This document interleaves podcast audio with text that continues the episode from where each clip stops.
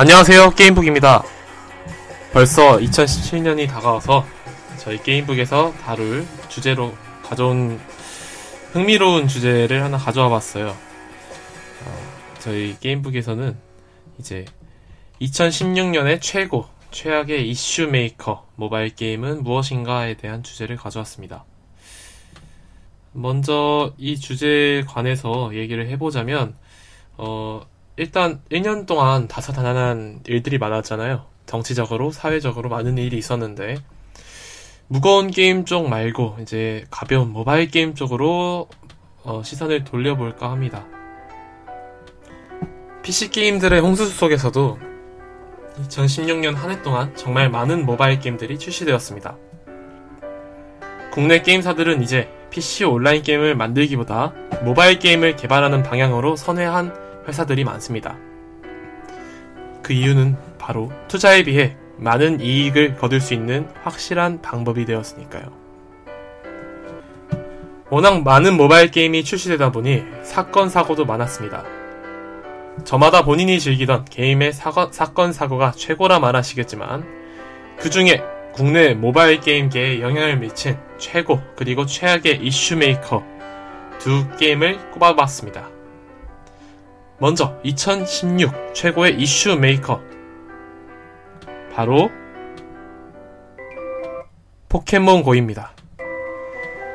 이 포켓몬고는 클래시 로얄과 포켓몬고를 두고 어떤 게임을 뽑을지 많이 고민을 해봤는데 국내 출시조차 되지 않았음에도 엄청난 해외의 열풍 그리고 선풍을 이끌고 온 포켓몬고가 영광의 주인공이 되었습니다.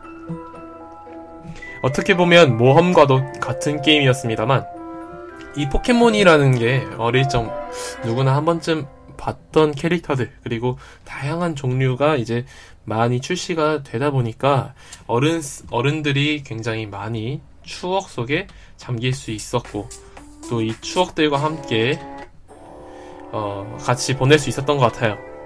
그래서 이러한 인기들 속에서 우리나라의 속초, 속초에서 이제 포켓몬고의 태초 마을이라는 별명이 생기기도 했죠.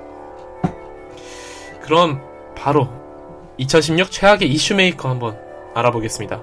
2016의 모바일 게임 2016 최악의 이슈 메이커는 바로 데스티니 차일드입니다. 이 데스티니 차일드라는 이 게임은요, 어, 굉장히 진정한 의미에서의 올해의 게임입니다. 등장 전까지만 해도 김형태라는 네임밸류와 그의 그림을 폰 안에서 볼 수 있다는 사실은 많은 이들을 설레게 만들었습니다. 클로즈 베타 무기한 연기 결정 때도 믿고 기다려준 분들이 많았습니다. 하지만 출시 4일차부터 삐걱이기 시작했죠.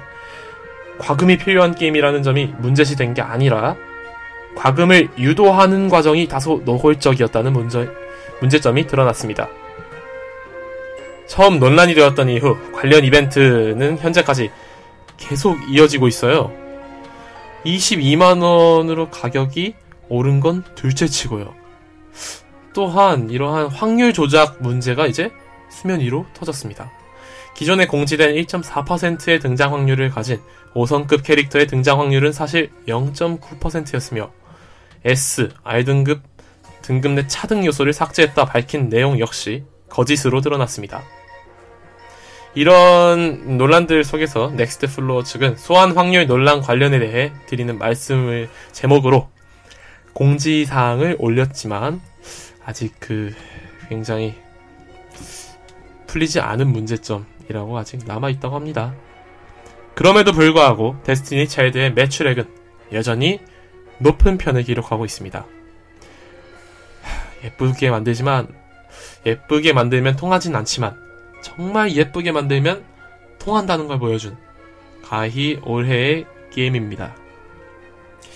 2016년 최고 그리고 최악의 이슈 메이커인 두 게임의 이야기 한 게임은 이렇게 만들어서 흥행할 수도 있구나를 보여줬다면 다른 한 게임은 이렇게 만들어도 논란이 많지만 흥행할 수 있구나를 보여줬네요. 자, 오늘 게임북의 이슈 그리고 주제로 가져온 이 가벼운 2016년 최고 최악의 이슈메이커 모바일 게임 두 가지를 알아봤습니다. 어떠셨나요? 좋은 시간이 되셨다면 구독 버튼과 좋아요 버튼 그리고 또한 어, 좋아요를 누르시기 싫으신 분들은 다음 영상 기다리게 해드릴 게임북이 되도록 더 노력하겠습니다. 고맙습니다.